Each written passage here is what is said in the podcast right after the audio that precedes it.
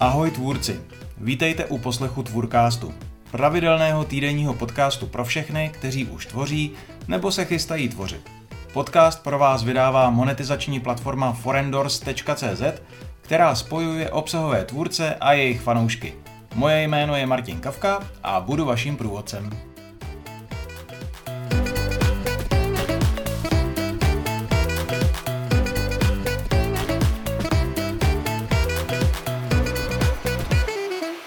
Jak tvořit komunitu? V souvislosti s obsahovými projekty se často mluví o komunitách. Sám o nich mluvím taky. Proč? Protože bych nerad, aby byly podcasty, newslettery, blogy nebo třeba videa jen nějakými megafony, kterými něco křičíte do světa a tím to hasne. Pro mě je ideální stav, když se váš projekt promění alespoň v obousměrnou diskuzi, v rámci které můžou čtenáři nebo posluchači mluvit i s vámi když zkrátka své fanoušky berete vážně a přizvete je do konverzace. Komunita je ještě opatrovíš. Je to skupina lidí, která sice původně vznikla kolem vašeho projektu, ale nakonec se víceméně osamostatnila. Její členové se díky tomu obejdou i bez vás. Baví se, diskutují, radí si mezi sebou. Jednu takovou komunitu tvoříme právě kolem Tvůrkástu a tak si o tom dneska řekneme trochu víc. Jak na takovou komunitu jít a jak na to radši nejít? Než začneme, chtěl bych podotknout, že nemusíte ke každému obsahovému projektu tvořit vlastní komunitu. Třeba si vystačíte s loajálním, zapáleným publikem, které vám věří a sleduje vás. Pro takové publikum můžete vytvářet v rámci svého projektu další produkty, třeba online kurzy, e-booky a podobně. Zkrátka, můžete se cítit silnější v kramflecích v rozšiřování svého záběru. Řekněme, že chcete více tvořit a nechcete dělit svou pozornost mezi tvorbu a péči o komunitu. Je to špatně? Ne. Je fér si to přiznat. Protože, a to bych chtěl zdůraznit, komunita vyžaduje docela dost práce.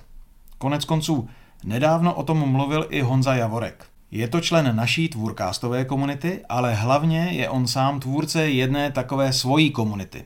Stojí za projektem junior.guru, v rámci kterého spustil a už tři roky provozuje placený online klub pro začínající programátory na Discordu. Honza varoval před tím, aby lidé zakládali nejrůznější komunity bez většího promýšlení. Napsal, pravidelný sraz, konferenci nebo firmu si jen tak mimo děk nezaložíte, protože to stojí nějaké počáteční úsilí. Ale server na Discordu, skupinu na Facebooku nebo Slack, to máte hned, na pár kliknutí. A tak se nám tu hromadí takový nešvar. Komunitu si vytváří každý, kdo má díru do zadku. Doplnil, než si nějakou komunitu uděláte, měli byste se zamyslet, zda to vůbec chcete dělat. Komunita, pokud má být funkční, tak vyžaduje hodně práce. Je to dítě, které sice milujete, ale o které se staráte. A ta starost nikdy neskončí. Kdo dítě nemáte, tak třeba štěně. Jo, to je pravda. Možná právě proto, jak moc se teď o komunitách mluví, stalo se z nich módní téma. Něco, co musíte mít. Jako vždycky platí, že nic není takhle černobílé.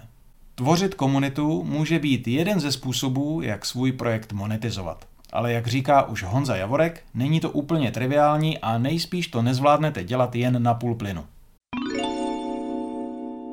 Navíc můžete při zakládání komunity udělat spoustu chyb.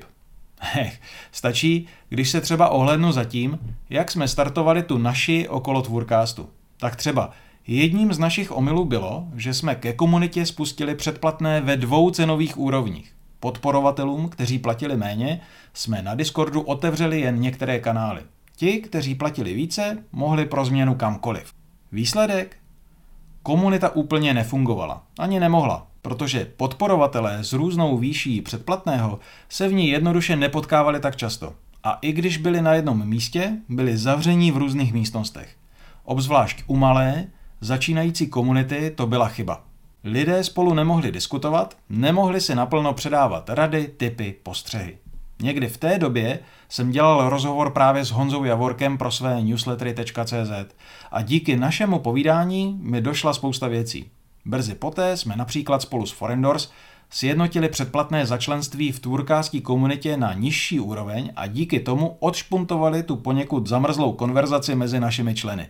Byl to dobrý krok. A podobných dobrých typů v tom rozhovoru vysypal Honza z rukávu mnohem více.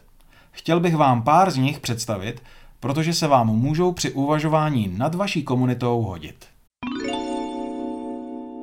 Tak třeba.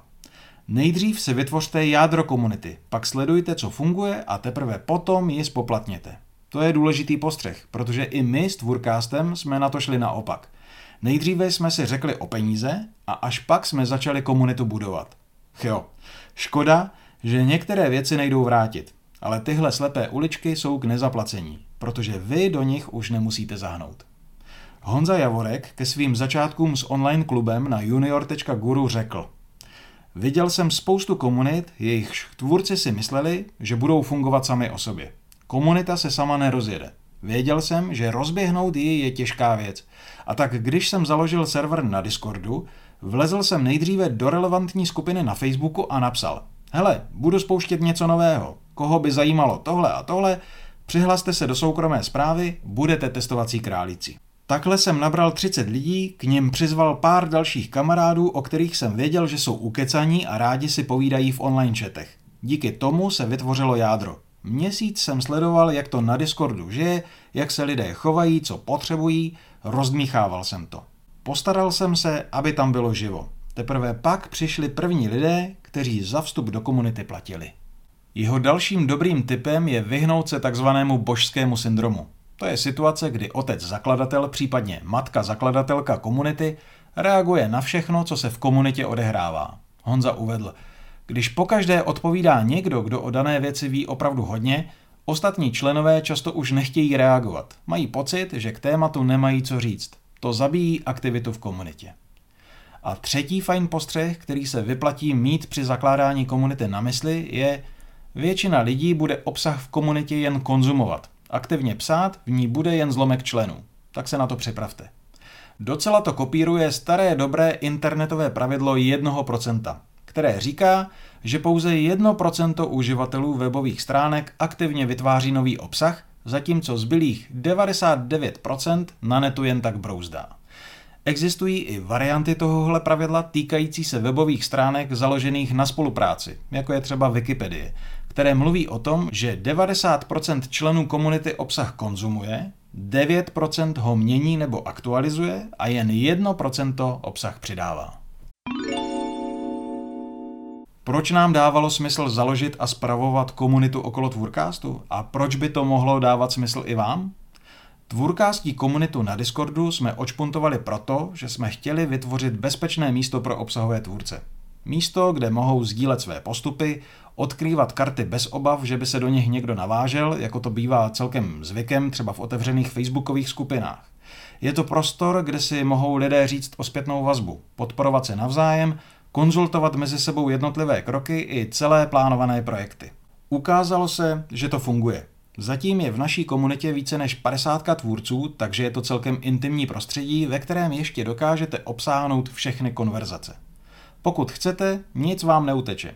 Zároveň mám radost z toho, že v komunitě jsou zkušení lidé, kteří už rozjeli jeden i více obsahových projektů, stejně jako ti, kteří se teprve chystají pustit do svého prvního. Je obohacující vidět, že na jednu věc můžete získat několik různých pohledů. Navíc některá vlákna jsou velmi osobní a těžko by takové citlivé diskuze mohly probíhat veřejně. I to je pro mě velké kouzlo komunity. Platí taky, že komunit pro obsahové tvůrce v Česku moc není. Ta kolem Tvůrkástu je výjimečná. Jsem rád, že jsme ji rozjeli. A možná je to stejné i v tématu, kterému se věnujete vy. Pak možná ucítíte, že dává smysl se do takové komunity pustit. Jen si fakt dobře rozmyslete ten závazek, o kterém už mluvil Honza Javorek. Možná zjistíte, že vás moderování a spravování komunity nebaví. Možná budete chtít jen psát, natáčet podcasty, tvořit a rozvíjet svůj obsahový projekt. Komunita se ale neptá, jestli ji chcete dělat. Jakmile ji založíte, vyžaduje váš čas a tečka. A jak ukazují i příklady ze světa, může to být tak náročné, že to nedáte. Třeba Anne Helen Peterson vytvořila ke svému newsletteru Culture Study jednu takovou komunitu na Discordu. Po několika letech ji zrušila, protože se rozrostla natolik, že už to nezvládala. Prohlásila, že raději zůstane u psaní, které ji pořád baví, zatímco role moderátorky ji moc nenaplňovala. Něco podobného se může stát i vám. Jak to hacknout? Můžete si třeba najít spolumoderátora, kterého by naopak péče o komunitu bavila. Nebo se můžete domluvit s dalšími tvůrci a vytvořit společnou komunitu, kde se o správcovské a moderátorské role podělíte. To je mimochodem častá věc, se kterou se potkávám. Obecně tady málo spolupracujeme a většinu věcí se snažíme urvat sami. Hm, není to zbytečné plítvání silami? Taky můžete tvořit komunitu jen s omezeným počtem členů.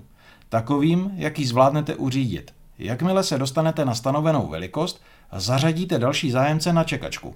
Menší komunity můžou mít výhodu v tom, že se v nich lidé lépe poznají a můžou spolu mluvit otevřeněji. Zkrátka, možnosti tu jsou. A ještě poslední poznámka.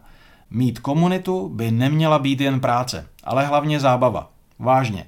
Vaše komunita musí být místem, kam budete chtít často chodit i vy sami. Pro radu, inspiraci, povzbuzení nebo jen tak. A jsme na konci.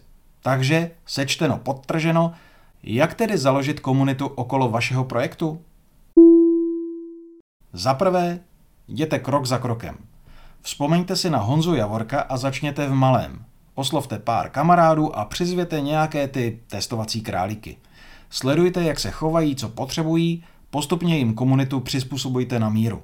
Teprve pak přizvěte platící členy. Za druhé, omrkněte jiné komunity. Podívejte se přes plot, jak to funguje v jiných komunitách. Přemýšlejte, co z nich dělá místo, kam se chcete vracet a kde chcete trávit čas. Ptejte se taky svých fanoušků, jaké komunity mají rádi, nebo ze kterých komunit naopak utekli. A proč? Za třetí, proskoumejte různé platformy. Existuje řada nástrojů, na kterých můžete komunitu rozjet.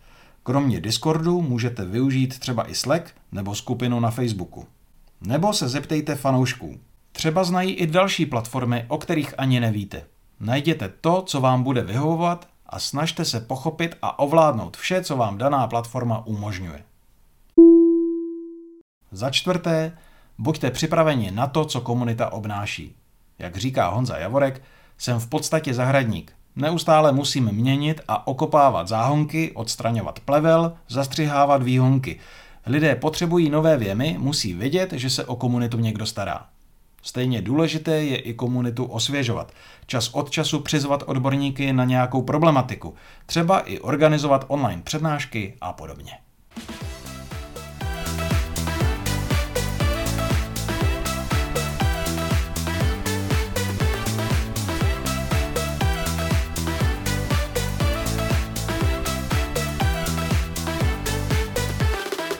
Poslouchali jste Tvůrcast od Forendors, platformy spojující obsahové tvůrce a jejich fanoušky. Pokud chcete vědět více, podívejte se na www.forendors.cz. Uslyšíme se zase za týden.